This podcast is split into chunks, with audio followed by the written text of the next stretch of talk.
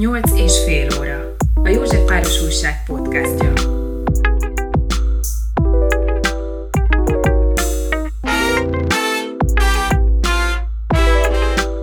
Én Ádám Edit vagyok, ez pedig a nyolc és fél óra podcast.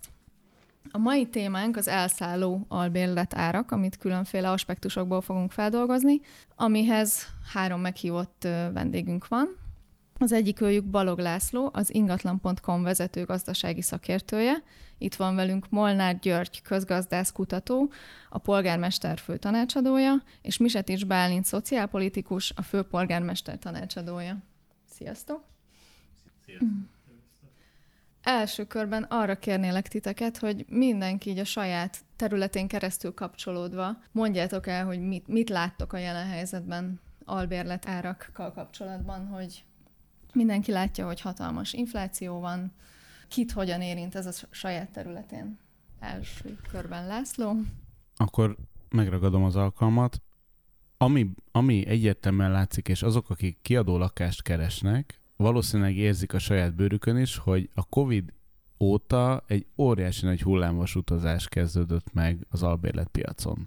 Ez azt jelenti, hogy kétezer-tizenhat óta folyamatosan nőttek a bérleti díjak, szinte már a megfizethetetlenségig drágultak, és akkor történt valami, ami, amire nem sokan számítottak, mégpedig a Covid, aminek a közvetlen hatásaként harminc-negyven százalékkal estek vissza a bérleti díjak, és ez nagyon felbojdította a piacot, megugrott a kínálat, és gyakorlatilag kétezer-tizenhetes, kétezer-tizennyolcas árakon lehetett kiadó lakást találni, és egész extrém helyzetek fordultak elő, tehát a Airbnb-s lakásokat hosszú távra adták ki a tulajdonosok, megjelentek szállodai szobák is középtávú kínálatban, és itt nem csak két-három csillagos, de akár négy csillagos hotelszobákra is lehet gondolni, amiket akár nyolcvankilencezer forintért lehetett havonta bérelni.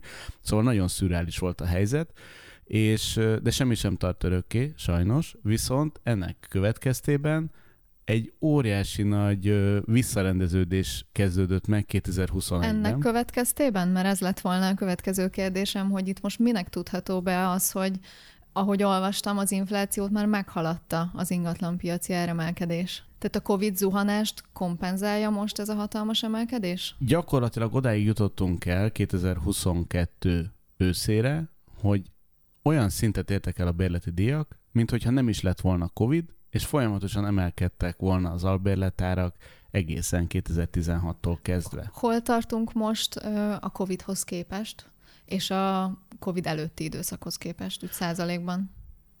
Én inkább abszolút összegeket mondanék, mert az talán kézzelfoghatóbb a hallgatók számára. Gyakorlatilag a Covid előtt közvetlenül száz hetven ezer forintra nőttek a bérleti díjak, majd utána visszaestek száz harminc-száz negyven ezer forintra. Ez egy átlagár? Ez, ez, egy át, ez az átlagos Budapest, budapesti albérletár, és most ott tartunk, hogy kétszáz ezer forint a kiadó lakások havi bérleti díja, ami gyakorlatilag megegyezik a minimálbér összegével, és ez furcsa ellentmondás is vezethet, mert volt olyan időszak, amikor a bérleti díjak magasabbak voltak, mint a minimálbér, de nyilván a minimálbérhez azért nem érdemes viszonyítani, mert minimálbérből nagyon nehéz egy kiadó lakást fönntartani, hiszen ehhez még hozzájönnek a rezsi és a közös költségdíjak is, ami idáig egy marginális, járulékos tétel volt, de ezek továbbiakban már nem lesznek ennyire elhanyagolhatóak vélhetőleg. A rezsiről még biztos, hogy beszélünk majd bővebben, de akkor... Gyuri, téged kérdeznélek, hogy te mit látsz, milyen változásokat? Hát ehhez sokat nem tudok hozzátenni, és mo- most ez a, tulajdonképpen egy várakozó állásponton vagyunk, hogy várjuk a fejleményeket, hogy a rezsiköltségek emelkedése, ami egész biztos, hogy egy csomó albérleti kategóriában jelentős pluszköltség lesz, hogy ez hogyan hat magukra az albérleti díjakra, mert ugye egyik oldalról a tulajdonosok részéről lesz egy nyomás, hogy az ő saját egyéb költségek is megnőnek, és ezt szeretnék kitermelni. Más oldalról az egy nagy kérdés, hogyha megemelkednek a rezsiköltségek, akkor a fizetőképes kereslet hogyan fog alakulni. Tehát most azért alapvetően találgatjuk, hogy a következő hónapokban, amikor té- ténylegesen megjelennek a magasabb áram- és gáz fűtésköltségek, akkor, akkor mi fog történni. Ugye az önkormányzat részéről mi készülünk a rossz változatokra, de gondolom, hogy erről majd még fogunk beszélni részletesebben. Egyelőre mostanáig a szociális, tehát a kerületi szociális ellátórendszer nem érzékelte még az extra, a szokásosnál nagyobb nyomást. Tehát akkor nem jelent meg még az a réteg, aki, aki szeretne mondjuk... Csak szorványosan. Szorványosan, szorványosan. Támogatást vagy önkormányzati lakásért. Aha. Bálint?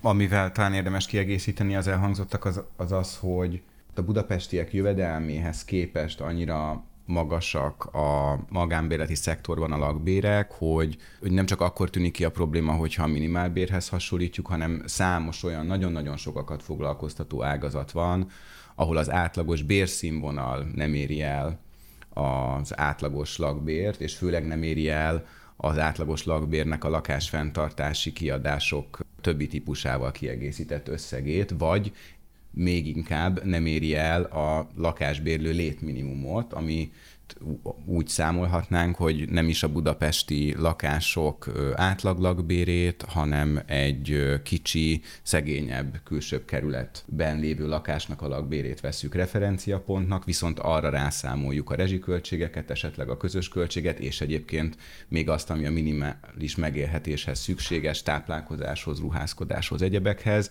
és akkor ez volna a lakásbérlő létminimum, és hát megint csak nagyon sokakat foglalkoztató ágazatban az átlagos kereset az átlagos nettó keresetek nem érik el ezt a szintet. Tehát, hogy ez egy hatalmas társadalompolitikai probléma, és abból a szempontból, hogy ez mekkora hatalmas probléma, illetve hogy mennyire nagy mértékben növekedett ennek a problémának a súlya mondjuk az elmúlt másfél évtizedben, még inkább érthetetlen, hogy ez az egész kérdés, tehát akár a magánbérleti szektor lakbéreinek a megfizethetősége, akár maga a magánbérlés, az miért ennyire hiányterülete, vagy miért ennyire hiányzik a központi kormányzatnak a társadalompolitikai, lakásügyi, szociálpolitikai, vagy bármilyen intézkedései közül. Tehát azért az, hogy még ha kevés is a támogatott, szabályozott bérlakásszektor, vagy a megfizethető, gyakran köztulajdonú bérlakásszektor, az, hogy egy kormányzat valamilyen módon segítse az alacsonyabb jövedelműek, vagy akár a közepes jövedelműek lakásfenntartási kiadásait úgy is, hogy a lakbér megfizetéséhez támogatást nyújt, azért ez egy nagyon-nagyon bevett társadalompolitikai eszköz, szerte Európában kisebb-nagyobb mértékben alkalmazzák, és Magyarországon ilyen eszköz lényegében nem létezik, és nem csak, hogy nem létezik, hanem még a meglévő pénzbeli ellátásoknak a színvonala sincs arra tekintettel, hogy egyébként sokaknak abból nem csak enni és fűteni és világítani kellene, hanem egyébként még lakbért fizetni is. Tehát a pénzbeli ellátások egy jelentős részének annyira alacsony a színvonala, hogy hát az, a, az előbb számolt ilyen lakásbérlő létminimumot nem, hogy azt nem éri el, hanem annak a felét se éri el, vagy annak a negyedét sem éri el. Tudunk esetleg ilyen budapesti átlagbért? Mert mondta László, hogy nagyjából most ilyen száz hetven ezer forint az átlagára a lakásnak, plusz rezsi, plusz közös költség, plusz egyebek, hogy tudunk esetleg budapesti átlagkeresetet? Hogy ehhez viszonyítva annak mekkora részét teszi ki egy lakhatás? Ugye száz hetven ezer forint volt a Covid előtt, most már kétszáz ezer forint járunk átlagosan. Előtt, és uh, ugye van egy ilyen, uh, a szakirodalom azt mondja, hogy függetlenül attól, hogy valaki most uh, bérellakás vagy tulajdon, de a lakhatásra fordított költségek, a teljes háztartás, a, ne tegye ki ez a költségtípus a, a jövedelem harmadánál nagyobb részt.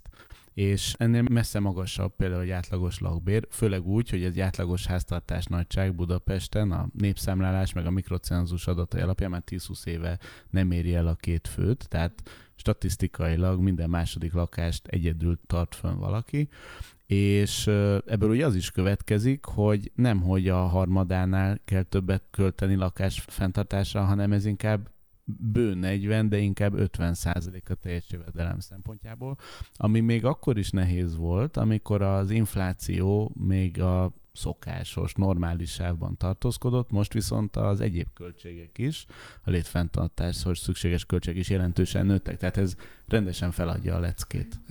Nem csak az átlagbér, talán ez előbb félreérthető volt, hogy ugye a minimálbér az, ami kétszáz körül van, az átlagbér az inkább négyszáz. Ugye az, hogy budapesti, az elég nehéz megfogni, mert hogy ugye az egyik a lakhely szerinti megközelítés, és a, a másik mondjuk akik itt dolgoznak, de amúgy az állandó lakhelyük valószínűleg nem itt van, és ugye az albérletben élőknek a nagy többsége az olyan, aki hát nincs be, nem engedik bejelenteni. Tehát ezt tapasztaljuk, hogy nagyon sokan nincsenek bejelentve, még tartózkodási helyként sem, tehát ilyen szempontból ezt elég nehéz megfogni. De valóban úgy van, hogy egy egyedülálló esetén egy átlagbérből nem lehet albérletet finanszírozni. Tehát akkor még, hogyha ezt a négyszázat vesszük alapul is, akkor is, hogyha mondjuk csak egy egyszobás lakásról beszélünk, aminek most hát, az átlagára száz húsz száz negyven plusz rezsi, nem tudom, még akkor is úgy rezsivel minden költséggel együtt nagyjából a fizetésének a felét teszi ki. Így, hát inkább, vagy még többnyire többet, mint a felét. És mert ugye az átlag az azt jelenti persze, hogy egy csomóan az alatt vannak. És hozzáteszem még, hogy, hogy most ebben a pillanatban igazából a, a szociális nyomást azt az élelmiszerárak felől érezzük, tehát hogy az elképesztő mértékben megnövekvő élelmiszerárak azok, amelyek a háztartások költségvetését megroppantják, és akkor itt valóban fölmerül ez a eszünk vagy lakunk kérdés egy csomó esetben, és valószínűleg ez várható, hogy ez súlyosbodni fog ez a helyzet. És itt Bálint is mondta, hogy még eddig az alsóbb társadalmi réteget érintették ezek a problémák, most már tényleg ott tartunk, hogy hát a középréteg, az átlag jövedelem, vagy a kicsit afelett keresők sem fogják tudni kitermelni, akár egyedül, akár ketten egy albérlet költségét, hogy meddig lehet ezt vinni, és mi lesz, hogyha, ha ez megtörténik, hogy, hogy olyan szintre jutnak az ingatlanárak, élelmiszerárak, tehát hogy, hogy mi lesz akkor, mindenki utcára kerül, mit, mit csinálunk, milyen jövőképet láttok magatok előtt? Tehát egyik, ami nem biztos, hogy így eszünkbe jutna, noha a hallgatóság közül biztosan sokakat érint, egyébként engem is, hogy, hogy azért azok, akiknek jobb az osztálypozíciója, azok gyakran hozzáférnek a piacinál alacsonyabb áron, piacinál alacsonyabb lakbérfizetéssel lakásokhoz, azért, mert nagyobb eséllyel van nekik olyan rokonuk, barátuk, ismerősük, volt osztálytársuk, akiknek... Vagy saját lakásuk akár. Hát arról nem is beszélve, persze az, az, az teljesen külön eset, amikor valakinek nem kell fizetni lakbérre, mert hogy örökölt egy lakásvagyont. Nyilván az egy, ebből a szempontból egy, egy kiemelkedően privilegizált helyzet, de még ha valakinek nincs is lakása, viszont jó gimnáziumba járt, olyan helyen nőtt föl, olyan a baráti köre, hogy, hogy ott aránylag sokaknak van, aránylag sok lakásvagyona, akkor sokkal nagyobb valószínűséggel fog tudni így baráti alapon kivenni egy lakást, mondjuk a piaci árnál harminc, negyven, ötven, hatvan, hetven, nyolcvan, és akkor sorolhatnám ezer forinttal olcsóban. Tehát nem ingyen, ő nem szívességi lakáshasználó, viszont amiatt, hogy nagyobb bizalommal van felé a lakástulajdonos, a bérbeadó egy nagyon-nagyon-nagyon-nagyon jelentős, tulajdonképpen havi lakbértámogatást kap, vagy hát azzal ekvivalens, azzal egyenértékű támogatást, vagy lakbérkedvezményt, és hogy sokak ezért nem érzik, vagy nem érzik teljesen egyébként. Ez mennyire sokak? Ezt lehet, mert hogy a kapcsolati tőkéjük megvédi. Hát én, én azt hiszem, erre aktuális adat nincsen. A ká es há kétezer-tizenöt. évi lakás felmérésére volt erre kísérlet, hogy ezt számszerűsítsék, de az már hét évvel ezelőtt volt, de azért ez, hogy mondjam, egy jelentős részét egyébként a, a nem alacsony jövedelmű bérlőknek érinti ez, és ez, ez azért valamelyest védi őket a, a, attól, hogy rögtön azonnal a, a piaci változások egészével szembesüljenek. Tehát, hogy tulajdonképpen a kapcsolati tőke azért az emberek egy részét megvédi ennek egy részétől, csak ezt akartam, de hogy ez is igazságtalan módon, hiszen a kevésbé rászorultaknak lesz inkább meg olyan hát rokona, vagy biztos, hogy örökre szól, mert azért annak a kedvezményes áru lakásnak a tulajdonosa is lehet, hogy látja, hogy merre tart a piac. Hát illetve, hogy mutatja azért ennek az egész területnek megint csak a társadalompolitikai hiányait, vagy alulfejlettségét, hogy az, hogy kikit ismer, annak sokkal nagyobb jelentősége van, mint hogy esetleg rászorult, és akkor jogosult lehetne valamilyen állami támogatásra a rászorultsága okán, és nem annak okán, hogy egyébként kivel járt együtt középiskolában. Ezt folytatva, vagy Bálint okfejtését folytatva, hogy megkülönböztetnék az albérleti piacon három nagyon különböző csoportot. Ugye az első legnyilvánvalóbbak a diákok, akik Budapesten tanulnak, egy csomó felsőoktatási intézmény csak itt érhető el. Ugye ilyen szempontból elég nagy baj, hogy a kollégiumi szolgáltatások sem alkalmasak kiváltani az albérletet, mert túl kevés van belőlük, itt is szükség lett volna állami, nagyon intenzív állami beavatkozás, ami nem történt meg. Ugye ismerjük a, a, a kilencedik kerületi terveket, amelyeket elsodort a kínai egyetemüzlet, és ugye ennek lehet egy olyan következménye, hogy az a fajta társadalmi mobilitás, hogy vidékről tanulók föl, elvégzik az egyetemet, Budapestre jönnek, ez csökkenhet, nehézé válhat, pont a szegényebbek számára, tehát ez mindig szelektív, azok nem fognak tudni tanulni, akiknek a családja ezt a támogatást nem engedheti meg. A másik csoport, akik talán jobb helyzetben vannak, azok a többnyire fiatal dolgozók, akik pont az egyetem vagy más iskola után Budapesten vidéki születésük, a családjuk ott él, és Budapesten maradtak dolgozni. Valószínűleg az ő többségük viszonylag jól keres, és elképzelhető, hogy ugyanúgy, mint ahogy máshol a, az állam a munkába járási mobilitást is a munkáltatókra hárítja, tehát ugye vidék Magyarország elhagyatottabb részei nincsenek olyan buszjáratok, vonatról nem is beszélve, hogy el lehessen járni dolgozni. Tehát ahol a mobilitást alapvetően a magáncégek biztosítják, azt gondolom, hogy a kulcsfontosságú pozíciók esetében a munkáltatók meg fogják növelni az albérlettámogatásokat. Látunk példát. Látunk, igen. Uh-huh. igen. Hát most ennek a mértéke még nehezen megfogható.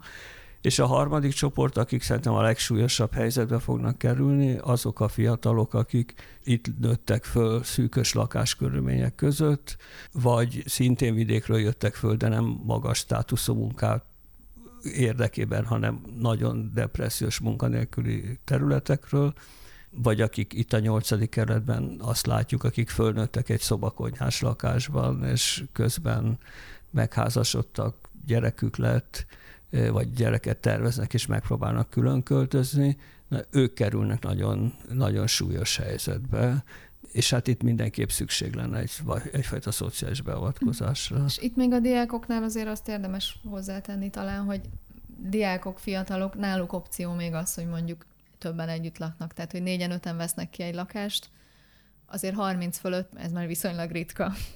Igen, ez a diákok része egy nagy innováció volt, amit egyébként most már a piac egésze kezdett átvenni. Tehát nem ritka az, hogy bizonyos nagyobb alapterületű kiadó lakásokban idézőjelben ismeretlenek költöznek össze.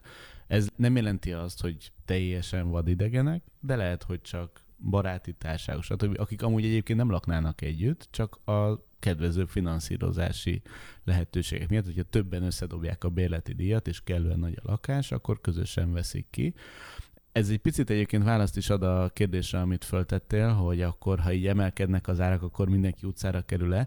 Én nem vagyok annyira pessimista, már csak a dolog rendszeréből adódóan sem, mert van egy nagyon furcsa helyzet Budapesten, hogy viszonylag szűk a bérleti piac ahhoz képest, hogy mennyi ingatlan van magántulajdonban, tehát ez, ez mindig ad egyfajta keresletet, biztosít a kiadó lakásokra. Az elmúlt szerintem húsz-harminc évben mindig nehéz volt Budapesten lakást bérelni, és utólag most már lehet, hogy nosztalgikusan gondolunk, tíz-húsz évvel ezelőtt még ötvenezer forint volt egy lak- lakásbérlés, de akkor abban az időszakban az ugyanolyan nehéz volt, mint most a kétszázezer forint. Tehát ugye ez egy, ez egy ilyen rókafogta csuka ebből a szempontból. Itt ugye alapvetően az látszik, hogy a piaci viszonyok mozgatják a bérleti díjakat, ami egyébként pont a Covid-válság idején mutatkozott meg, hogy abban az időszakban még nagyon csökkentek. De ez nem hozta könnyebb helyzetben a bérlőket, mert azért csökkentek a bérleti díjak, mert pont azokban a ágazatokban, meg munkakörökben nőtt meg a munkanélküliség, vendéglátás, turizmus, egyéb szezonális munkák, ami a Covid miatt ellehetetlenült, és emiatt csökkent a kereset a kiadó lakások iránt. Most eszembe jutott egy dolog, nem akarom nagyon félrevinni, hogy ne menjünk bele mélyen, csak az, hogy azért van egy ilyen tulajdonosi mentalitás, vagy nem tudom, hogy kicsit próbálnak visszajelni az ilyen nagy lakások helyzetével. Nagyon sokszor láttam olyat, hogy minél kisebbre tagoljunk egy nagy lakást, és akkor ilyen hat-nyolc négyzetméteres szobákat adjunk ki, és tizenketten lakjanak egy lakásban, hogy ilyenre láttok esélyt, hogy egyre inkább mondjuk ebbe az irányba fogunk tolódni, hogy, hogy ezt lesz képes kifizetni a közönség?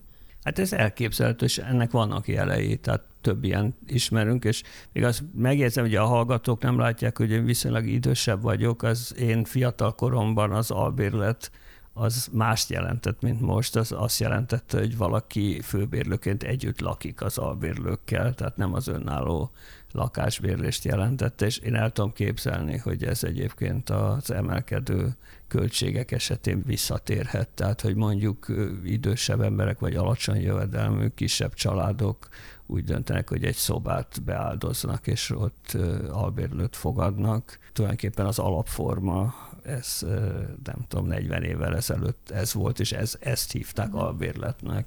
Hát, vonzó kilátások. Szerintem egyébként most már több alakváltozatát azoknak a, az alkalmazkodási stratégiáknak, vagy következményeknek felvetettük, amelyekre eredetileg talán a kérdésed vonatkozott, hogy emelkednek a lakbérek, és egyébként az élelmiszerárak is, és más is, rezsiárak, és akkor mindenki utcára kerül el.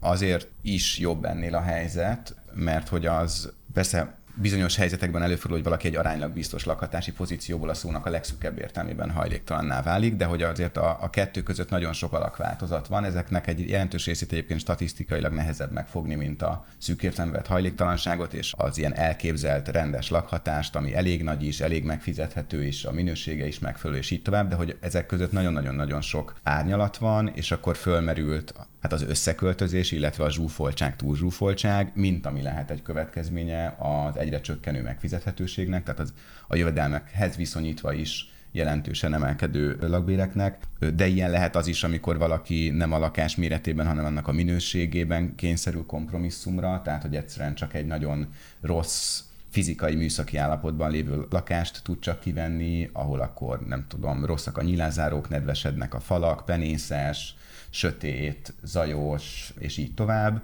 És az is előfordulhat, hogy nem a méretével vagy a minőségével, hanem a lakhatás biztonságával kapcsolatban kényszerül kompromisszumra, hogy például nem lakást tud bérelni, hanem mondjuk valamilyen kereskedelmi szálláshely típusú jogviszonya lesz csak. Ez, ez mit jelent pontosan, hogy a rövid távú kiadásra gondolunk, vagy, vagy mire? Hát a... amit munkásszállónak hívunk, ami a kereskedelmi szálláshelyek piacának a, az alsó szegmense, és ahol, ami alatt nem csak azt értjük, amikor egy munkáltató a saját munkavállalóinak bérel szálláshelyeket, hanem hát nagyon sokan függetlenül egyébként a munkaerőpiaci pozíciójuktól, és nem csak átmenetileg, és mindenféle egyéb lakhatási lehetőség nélkül, akár gyerekes családok is beleszorulnak abba, hogy évekig, akár sok évig úgynevezett munkásszállókon élnek, de vannak ilyen lakásszerű munkásszállók is, ahol tulajdonképpen egy pici lakást lakhat valaki, de nem bérlőként, hanem kereskedelmi szálláshely típusú jogviszonnyal, ami azt jelenti, hogy sokkal hamarabb, sokkal könnyebben ki lehet őt tenni, hogyha akár csak egy havi térítési díjjal, vagy hát kereskedelmi szálláshely díjjal elmarad. Tehát a lakhatás biztonsága is sérülhet, és ahogyan vagy visszaszorul adott esetben családhoz, és akkor szívességi lakáshasználóként kényszerülne megint csak egy bizonytalan jogviszony, és mindezek mellett, tehát amit tulajdonképpen a lakhatási egyenlőtlenségek létrafokain való lefele csúszást jelenti, van ugyanennek egy földrajzi, nem is feltétlenül lecsúszási, hanem kicsúszási vagy kiszorulási folyamata is, hogyha valaki például azért, mert a, a belső kerületekben nemzetközi hasonlításban is teljesen elharapódzott a lakásoknak a de facto szállodaként való hasznosítása, kiszorul a Terézvárosból, de még Rákoskeresztúron meg tud fizetni egy lakást, de aztán már Rákoskeresztúron se tud megfizetni egy lakást, akkor lehet, hogy kiszorul Sűjsátra, onnan még talán tud kényelmetlenül ingázni Pestre, de aztán már lehet, hogy onnan is kiárazódik, és ilyen értelemben is van egy kapcsolata a budapesti lakbérek és egyébként a közlekedésszervezési problémák, a levegőszennyezés, az utazással eltöltött idő, és egyébként a vidéki szegénységgel is. Tehát, hogy ezek, ezek összefüggnek egymással. Tehát város tervezési szempontból is, meg közlekedésszervezési szempontból is, és környezetvédelmi szempontból sem szolgálja a közjót az, hogy egyrészt ilyen mértékben elszabadultak a lakbérek a jövedelmekhez képest, másrészt meg, hogy ez ennyire nem érdekel senkit a központi kormányzat. Tehát részt. Akkor mindenféleképp a, a szegénységben van csak útvidékre, mert így naívan azt is gondolhatnánk, hogy jó, hát akkor kiszorulnak Budapestről, akkor legalább feltöltődnek a vidéki települések, mert hogy úgyis annyira centralizálódunk és jövünk Pestre, de hogy akkor ez mindenképpen egy ilyen rossz folyamat tud csak lenni. Én most nem abból, abból a dimenzióban vizsgálom, ez mm. jó vagy rossz, hanem a piac sajátossága, vagy a bérleti piac sajátossága, hogy hogy nem nagyon van.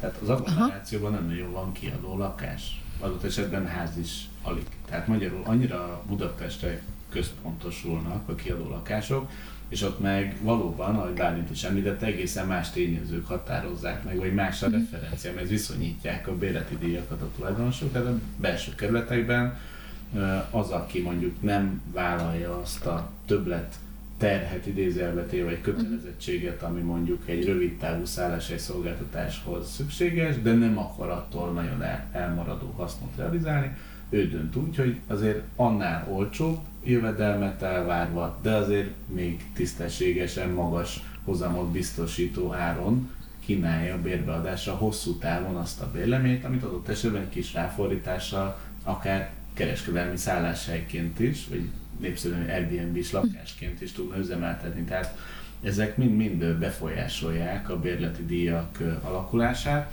bár ebben mindig van vita, tehát hogyha valaki a, a folyó egyik partján, akkor azt mondja, hogy semmi köze nincs az Airbnb-s lakásoknak az albérletárakra, bár azért azt érdekes megjegyezni, hogy amikor a Covid idején kiürültek az Airbnb-s lakások, akkor hirtelen elkezdtek csökkenni a bérleti díjak is, tehát hogy azért még hogyha ez statisztikailag nem vonható száz százalékig együttmozgás a két tevékenység között, de azért vannak árulkodó jelek.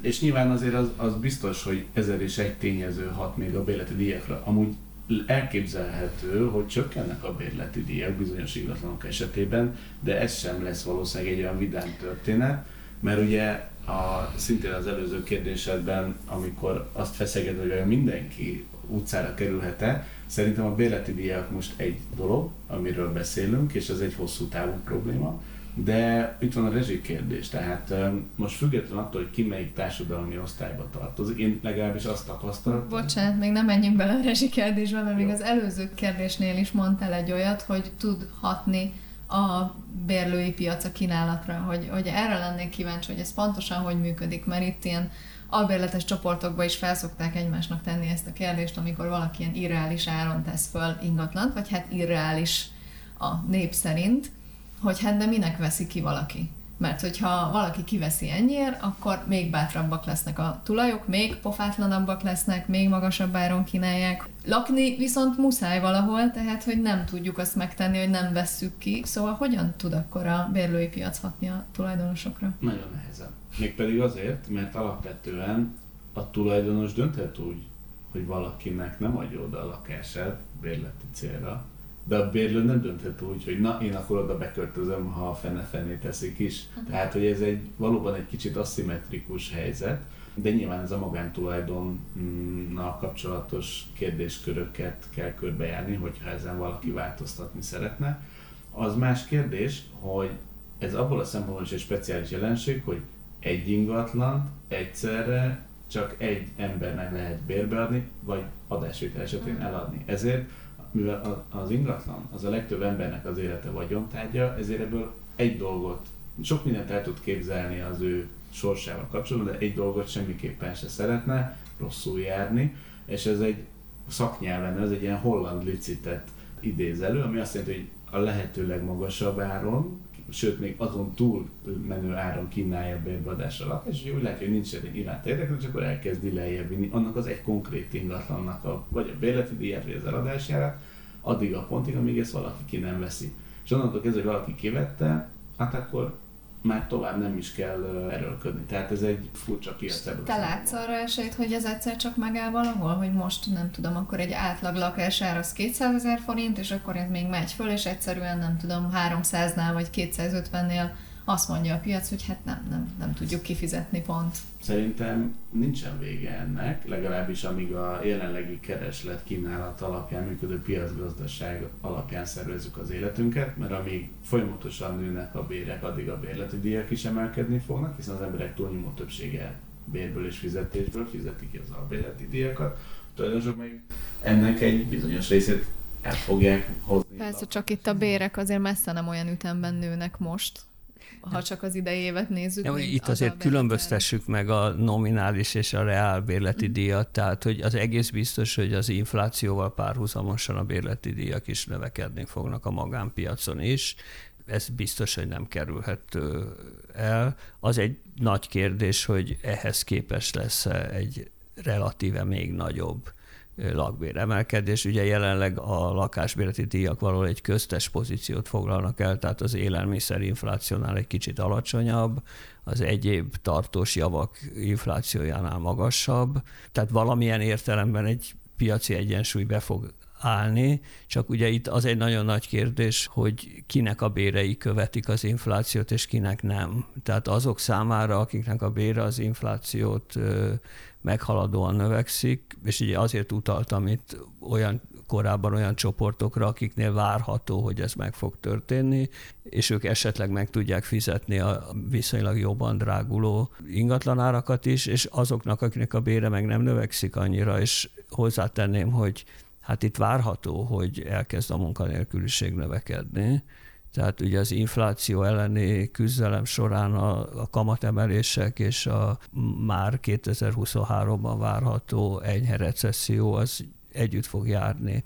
Bocsánat, hogy ide majd próbálok kevesebb idegen szót használni, tehát hogy a, a várható termelés csökkenés országos szinten az együtt fog járni a munkanélküliség növekedésével, és akkor itt megint elindul egy olyan folyamat, amit közvetlenül a rendszerváltás után jellemző volt, hogy a munkanélküliség és a lakhatás szorosan összefügg egymással.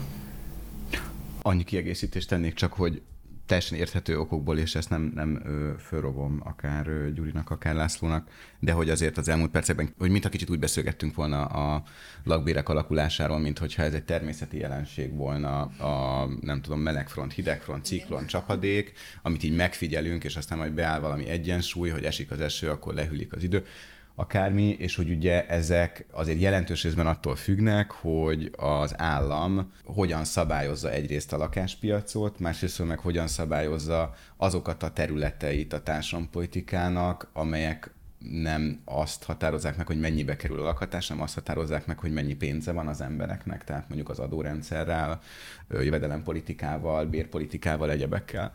És ebben az utóbbiban nyilvánvalóan nagyon súlyos mulasztások vannak. Egyébként a kormányzat részéről itt említettük, hogy különböző ágazatokban hogy viszonyulnak az átlagbérek a lakbérekhez, de azért fölhívnám a figyelmet arra a problémára, hogy ugye elég népes, mármint hogy sok munkaerőt foglalkoztató ágazatokban lényegében a központi kormányzat határozza meg a kereseteket. Országosan határozza meg a kereseteket, és nagyon nem mindegy, hogy mondjuk abból a pedagógus bérből, vagy abból a szociális munkás keresetből egyébként Budapesten kell-e lakást bérelni, vagy valahol máshol az országban kellene belőle megélni, mert hogy a megélhetés költségei egyszerűen sokkal-sokkal nagyobbak ilyen értelemben Budapesten, és ez persze az úgynevezett piaci bérek jelentős részben, noha nem teljesen lekövetik, de a központi kormányzat által meghatározott bértáblák egyáltalán nem követik le, tehát még ha esetleg meg is lehetne élni egy pályakezdő pedagógus bérből, mint ahogy evidensen nem lehet sehol az országban, de még ha meg is lehetne élni valakinek, akinek van lakástulajdona, nem lehetne belőle megélni feltétlenül, hogyha még lakás bérleti díjat is kell fizetni, és főleg nem Budapesten, ahol ezek kiemelkedően magasak. De egyébként, és tulajdonképpen ezért tettem szóvá a lakáspiacnak az ilyen természetközeli narratíváját vagy elbeszélését, hogy azt szokás kormányoknak szabályozni, hogy a lakbérek azok hányszor emelhetőek, tehát hogy a lakbéremelések gyakoriságát és az egyszeri lakbéremeléseknek a mértékét. Tehát, hogy hány évente lehet, vagy évente hányszor lehet, és egy alkalommal tíz százalékkal lehet, vagy csak az infláció mértékével, vagy csak az átlagos lakbéremelkedés mértékével. Mármint, hogy ezek... ezt kormányzatilag szokták? Természetesen, persze. Ez, én azt Tehát, hittem, hogy ez, hogy teljesen... ez egyedi szerződés függő. Mert ugye szerződésben Nem, hát ez picit, ez picit olyan, ezeket. mint a munkajog, uh-huh. hogy ugye ott is a felek megállapodnak, hogy te akarsz-e ott dolgozni, föl akar-e venni téged a munkáltató, de közben például van egy minimálbér vagy egy bérminimum szabály, amit, amit a törvény. És erre most van nálunk bármi szabályozás? Semmiféle szabályozás nincs, pont ennek a, a szokatlan egy... mi voltát teszem Aha. szóvá, hogy más országokban, más nagyvárosokban, és egyébként még Magyarországon, meg Budapesten is más történeti korokban legalább ezt, ami ugye nem ugyanaz, mint hogy megmondom, hogy maximum mennyi lehet a lakbér, hanem az, hogy azok milyen mértékben emelkedhetnek, hát ezt szokás szabályozni. Azért a, a, annyival egészítem ki Bálintot, hogy a, van, ami szabályozza, mégpedig az ezerkilencszázkilencvenhármas lakástörvény, ami meg hát azért, hogy mondjam, nem a huszonegyedik század élet. És ez miről szól pontosan, elmondod? Ez, ez rögzíti a lakhatással kapcsolatos jogi kereteket, amin belül, ahogy ugye említetted is, egyes szerződések határozhatnak meg bizonyos dolgokat. De ugye ez az egész lakástörvény már sokak szerint már idejét múlt, nem a kétezer-huszonkettes viszonyokat veszi figyelembe, amikor például ilyen kérdésekben kell ehhez igazodnia, akár bérlőnek, akár... Akkor az nincs lefektetve jelenleg, hogy hányszor lehet emelni egy nem, éven nincs. belül. Bár hozzátenném, hogy én attól tartok, és csak így Bálintra utalva, ugye a helyzet leírása, hogy mi fog történni, meg hogy mi lenne jó, ha történne, ugye ez két különböző megközelítésmód. Én nem látom jelét annak, hogy a kormányzat változtatni próbálna az eddigin, hát ha, hát ha most fog, és pont attól tartok, hogy ha mondjuk hozzányúlnának a lakástörvényhez, akkor az csak rossz irányba nyúlnának hozzá.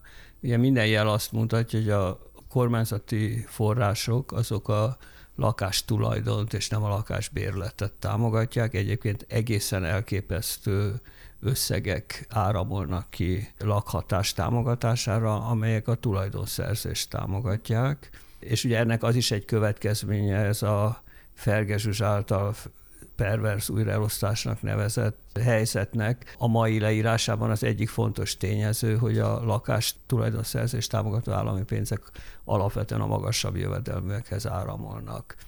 És ha szabad itt egy nem a mai helyzethez kapcsolódó, hanem a, ugye az elején említettem, hogy amúgy én kutató vagyok, és egy korábbi kutatásomban összehasonlítottam a magyar és az osztrák lakosság élettel való elégedettségét, hogy miért van az, hogy az osztrákok sokkal elégedettebbek az életükkel, és a, ilyen statisztikai eszközökkel lehet választani a magasabb jövedelem hatását, és kiderült, hogy az egyik nagyon fontos tényező az a rendkívül kiterjedt és átfogó osztrák bérlakásrendszer. Ott ugyanis, ha valaki mondjuk elveszíti a munkáját, akkor abból nem következik az, hogy az egész család hajléktalanná fog válni, vagy elveszti a normális lakhatását. Magyarországon azt láthatjuk, hogy ha valakinek a munkája veszélybe kerül, akkor az egész család elkezd rettegni abban a pillanatban. Tehát ez elég pontosan szétszállazható volt, hogy a lakhatási biztonság az egy fontos összetevője annak, hogy hogyan is éljük meg az életünket. Itt az alapvetően arra volna szükség, hogy legyen egy állami bérlakás politika, és, és nem akarok így egy szuszra nagyon hosszan beszélni, de ugye amiről érdemes volna beszélnünk, hogy mondjuk egy helyi önkormányzat mit próbál csinálni. Soha nem fogja tudni helyettesíteni az államot, de azért küzdködünk azzal, hogy valami kis, hát megmutassuk, hogy hogyan is lehetne bérlakáspolitikát csinálni, ezt ha lenne akarom a forrás. Éppen kérdezni, hogy ezt önkormányzati fővárosi szinten hogyan lehet kezelni, és itt most újra behoznám a, a rezsiválságot, és hogy, hogy változik-e itt a kereslet-kínálat, hogy az emberek mondjuk költöznek-e kisebb lakásokba, mi lesz azzal, aki akkora lakásba lakik, hogy nem tud beleférni az átlagfogyasztásba. Lehet-e olyantól félni, hogy mondjuk nem fognak tudni fűteni télen az emberek? Mit tud tenni egy önkormányzat? Tudom, hogy vannak fővárosi rezsitámogatás, van nyolcadik kerületi rezsitámogatás, de ez megint csak tényleg a legalacsonyabb réteget érinti. Nekik sem egy nagymértékű támogatásról beszélünk, tehát hogy nem fogják tudni az egész havi fűtésszámlájukat ebből kifizetni, és megjegyezném, hogy nagyon bonyodalmas azért ennek az ügyintézése. Benyújtani a papírt, tehát nem biztos, hogy mindenki mondjuk ki tudja járni ezt az utat, hogy akkor, akkor mit lehet tenni értük. Nekem az önkormányzati és fővárosi tervekre nincs rálátásom, úgyhogy gyorsan magamhoz ragadva a szót, csak annyit szeretnék ezzel kapcsolatban elmondani, mint már az előbb is elkezdtem pedzegetni, hogy ez a rezsikrízis, ez egy olyan szituáció, ami társadalmi helyzettől függetlenül szinte mindenkit érint. Tehát, hogyha itt most akár a hallgatók közül is, függetlenül attól, hogy ki melyik társadalmi csoportba sorolja magát, szerintem az elmúlt három hónapban biztos, hogy volt olyan beszélgetés, még ha csak elvétve is, de biztos, hogy fölmerültek. Nyilván ez olyan, mint a gyereknevelésnél, hogy kisgyerek, kisgond, nagygyerek, nagy gond, most így a lakásoknál is kislakás, idézelvetően kisgond, nagy lakás, nagy gond, és ez pont abban mutatkozik meg, hogy ez szinte minden társadalmi csoportot érint. És ez kialakíthat olyan helyzeteket, akár a lakáspiacon, akár a bérlakáspiacon, amiket korábban még nem is tapasztaltunk. Rezsi témához valaki? Jó. Hát én akkor kezdem az önkormányzati oldalt végül is a Józsefvárosi önkormányzatnak több bérlakása van, mint a fővárosnak, ugye ez történetileg így alakult. Relatíve, tehát a lakásállomány nagysághoz viszonyítva nálunk van a legtöbb bérlakás, és szerintem az nagyon jó volna, hogyha a legalább a megmaradt bérlakás állományt megtartanák a fővárosi önkormányzatok, és amennyire lehet növelnék a lakásállományt. Ugye az egyik dolog, amit tudunk csinálni, a rezsitámogatás, a másik dolog, amit tudunk csinálni, az a, ugye itt a kerületben elég sok üres lakást örököltünk meg, minél több lakásnak a bérbeadása, egy olyan lakáspályázati rendszert alkalmazunk, amelyik nagyon széles körűen veszi figyelembe a lakhatási viszonyokat. Ugye a probléma az, hogy, hogy az általunk kínált különböző pályázatokon bérbevételre kínált lakások nagyobb része az felújításra szorul. Ja, amennyire van a kerületnek forrása, annyit felújít, és most lesz pont egy ilyen lakáspályázattól felújított lakásokat hirdetünk meg. Tehát ez igazából csebben a tenger, de valamennyi többletlakás jelent. Lehet nagyjából számot mondani, hogy most hányan laknak Józsefvárosban, önkormányzati bérlakásban, és hány lakás vár még bérlőre és felújításra? Hát körülbelül egy ilyen háromezer-nyolcszáz-háromezer-kilencszáz család él bérlakásban. És Józsefváros van, most népességéhez viszonyítva az egy egész jó arány, nem? Hát több, mint a tíz százalék, mm. és uh, ugye az üres lakásaink egy részét ugye megjelent a vagyongazdálkodás és a lakás koncepció, tehát ott pontos számok vannak, most én nem akarok Igen, itt számokat, nem akarok számokat mondani. Ugye az üres lakások egy része olyan házban van, amit muszáj lesz lebontani, és a kerületi társadalmi vita is azt eredményezte, hogy ezek bontandóak. Körülbelül négyszáz olyan lakásunk van, ami üres és lakhatóvá alakítható. Az a tervünk, hogy, hogy ezeknek egy jelentős részét összesen a ciklusra egy olyan kétszázötven lakást alakítunk lakhatóvá, és ugye ez, ez valamelyest csökkent ilyen értelemben a, a lakásincséget, nem nagyon. A, a másik eszköz, a, bocsánat. Hogy akkor, akkor nagyjából a józsefvárosi lakosságnak a tíz-tizenöt százaléka körülbelül tud önkormányzati bérlakásban lakni, és ez egy kiemelkedően jó arány a városon belül. Így van, így van. Bálint, esetleg tudsz fővárosi statisztikákat, hogy, hogy úgy a fővárosban ez az arány, ez mennyiben hasonló?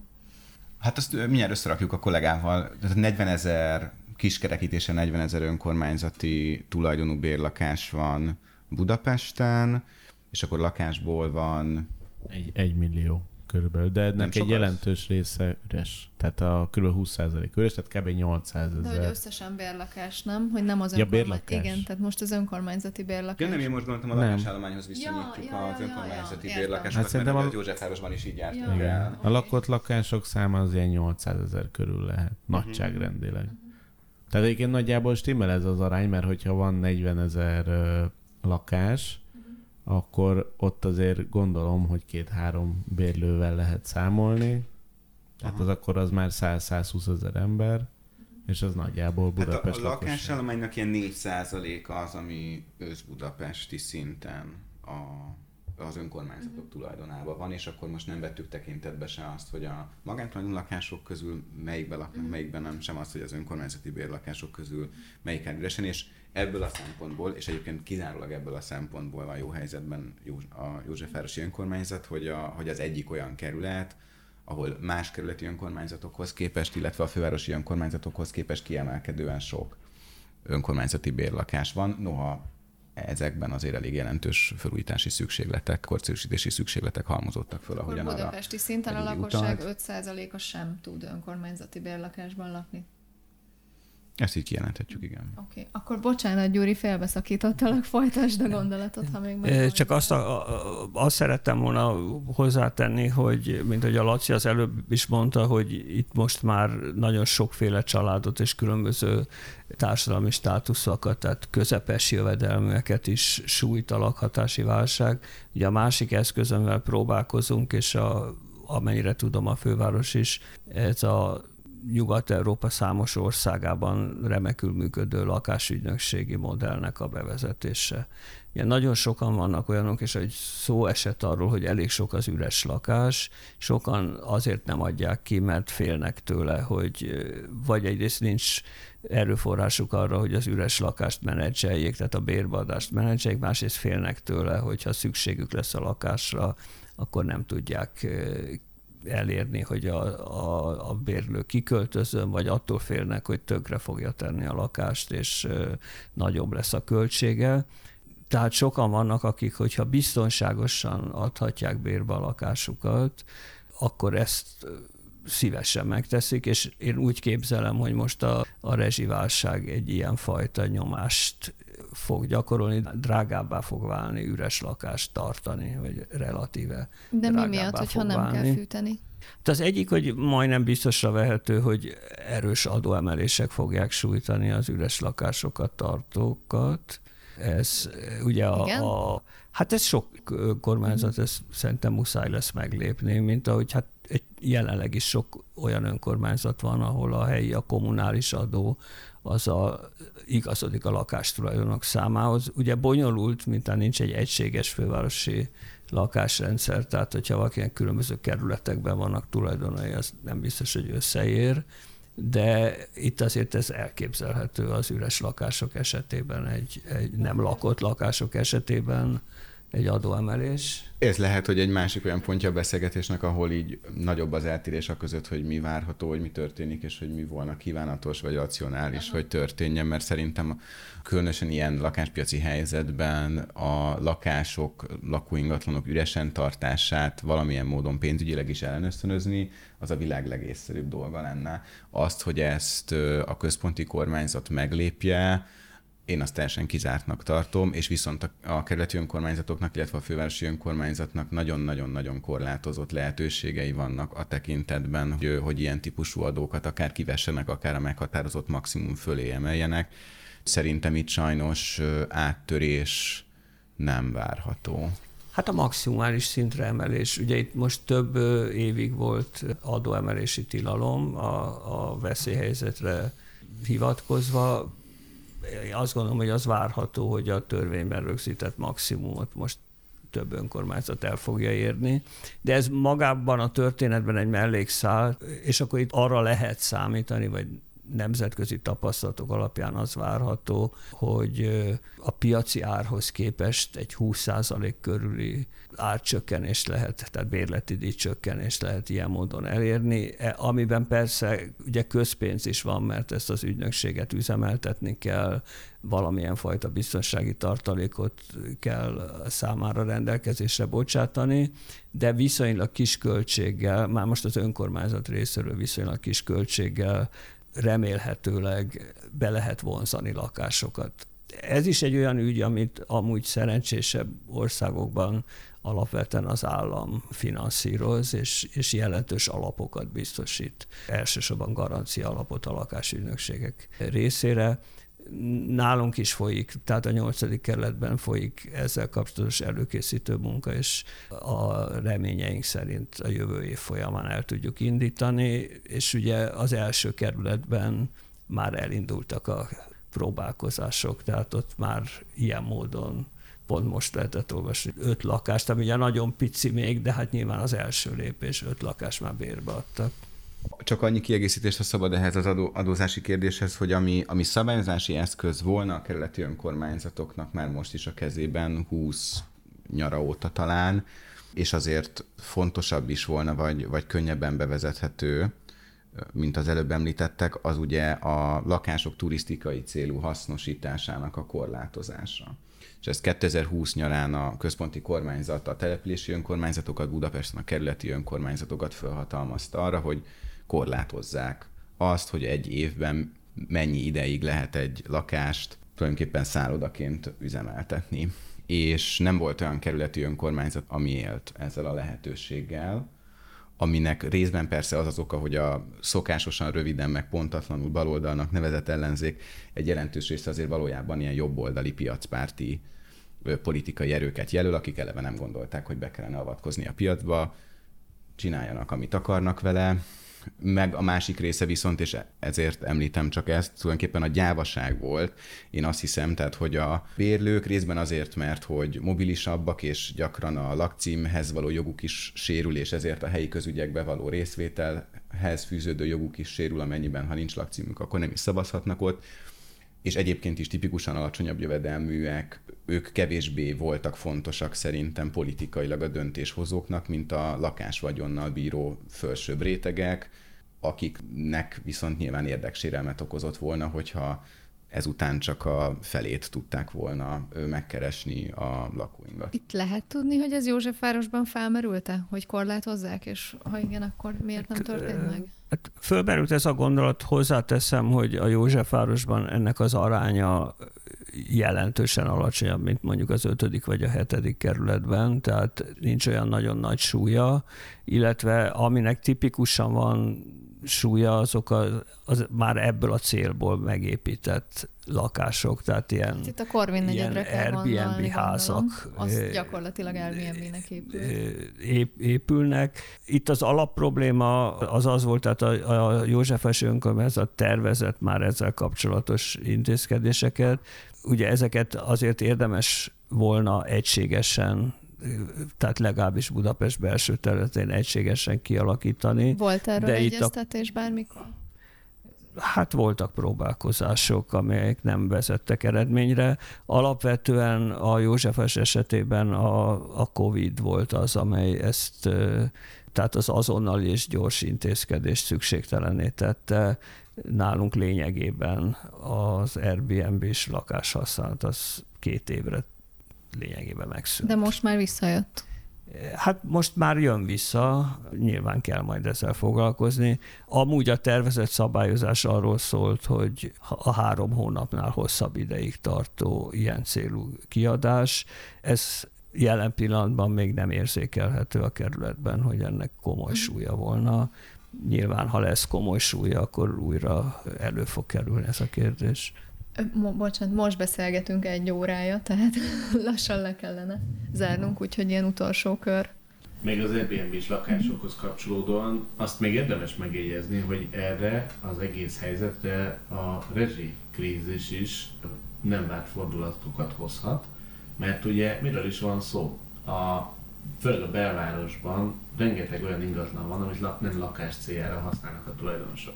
Orvosi rendelő, mérnöki irodák, ügyvédirodák, Airbnb-s lakások, és a földgázellátásról szóló törvény, meg az em vé em általános szolgáltatási feltétele is kimondják, hogy ha valaki jövedelemszerző tevékenységet folytat, lakossági áramtarifával... Feltéve vagy bejelentve, de igen.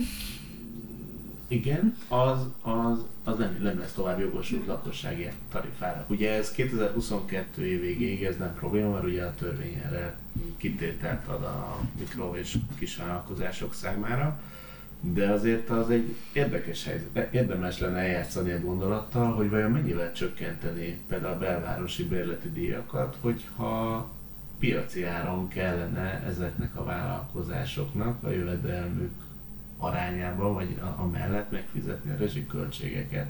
Mert egyébként most ez megint hozhat egy törést például a szállodalomban, meg az Airbnb üzemeltetők között, hogy tulajdonképpen a szállodák, mert egy különálló épület, ők külön le vannak szerződve piaci áron az áram és gázszolgáltatásra, míg a lakásokban üzemelő szálláshelyszolgáltatók nem.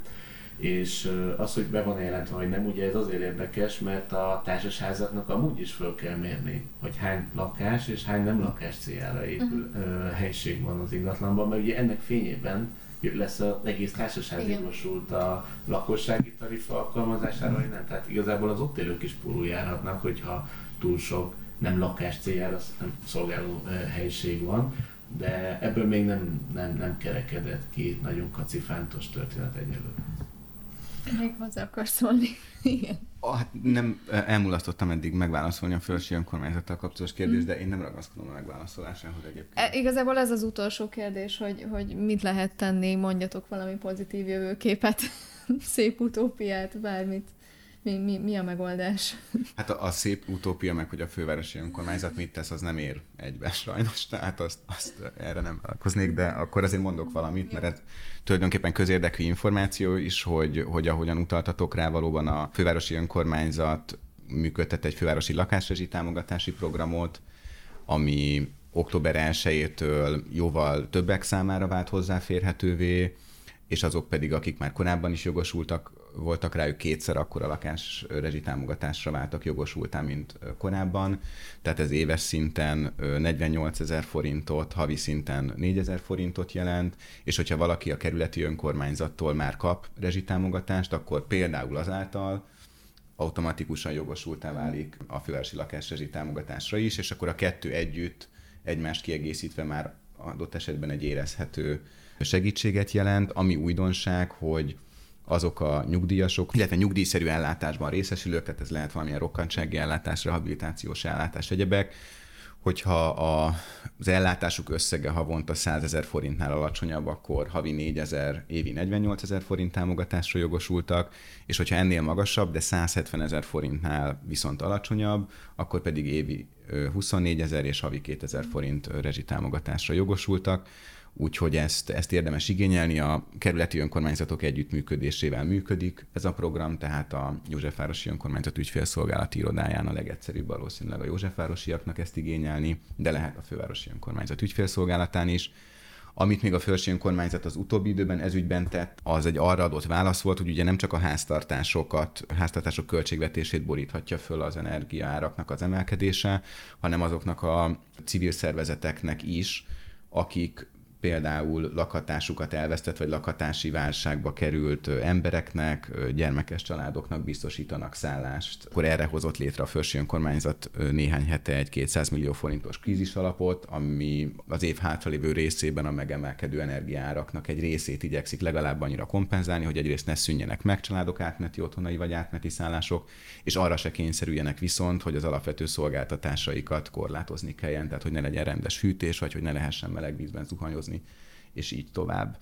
És amivel viszont zárnám egyébként, és ez egy pozitív dolog, remélem, hogy, mert szerintem ez a legfontosabb üzenet, hogy valószínűleg a legtöbb hallgató, amióta az eszét tudja, és bérlő, vagy vannak barátai, rokonai, akik bérlők, azóta az van, hogy azon kívül, hogy egyre kevésbé megfizethető, az egész egy nagyon bizonytalan, nagyon kiszolgáltatott, nagyon informális, tehát egy ilyen vadnyugati állapotok vannak, és hogy a, nekem a legfontosabb üzenetem, hogy azt ne felejtsük el, hogy ez nem normális.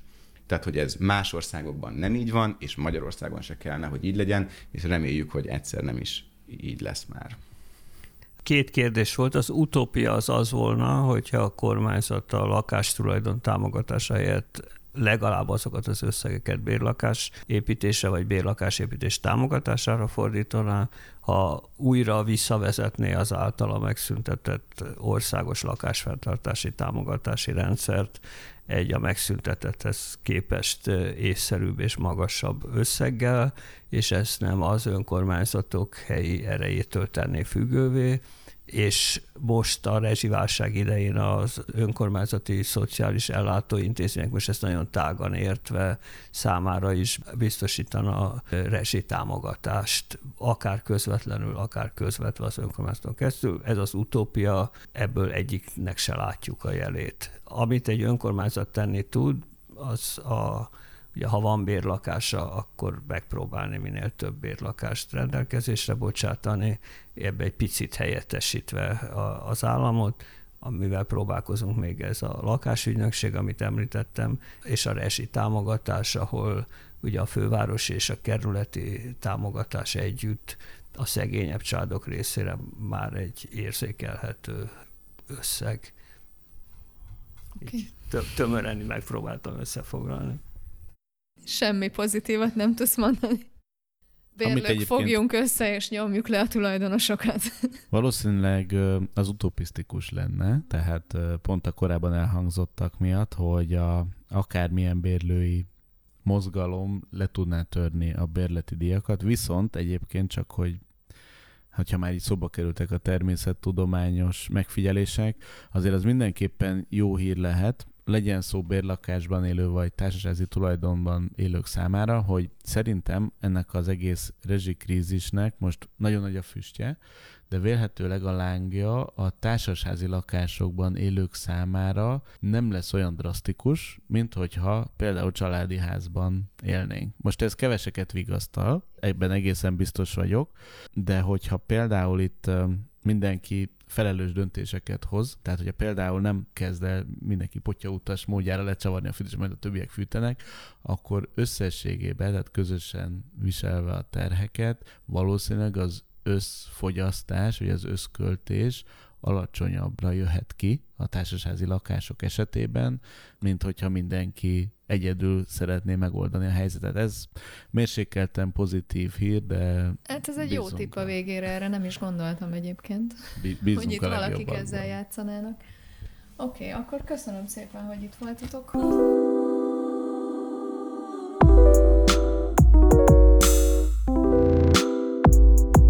nyolc és fél óra. A József Páros Újság podcastja.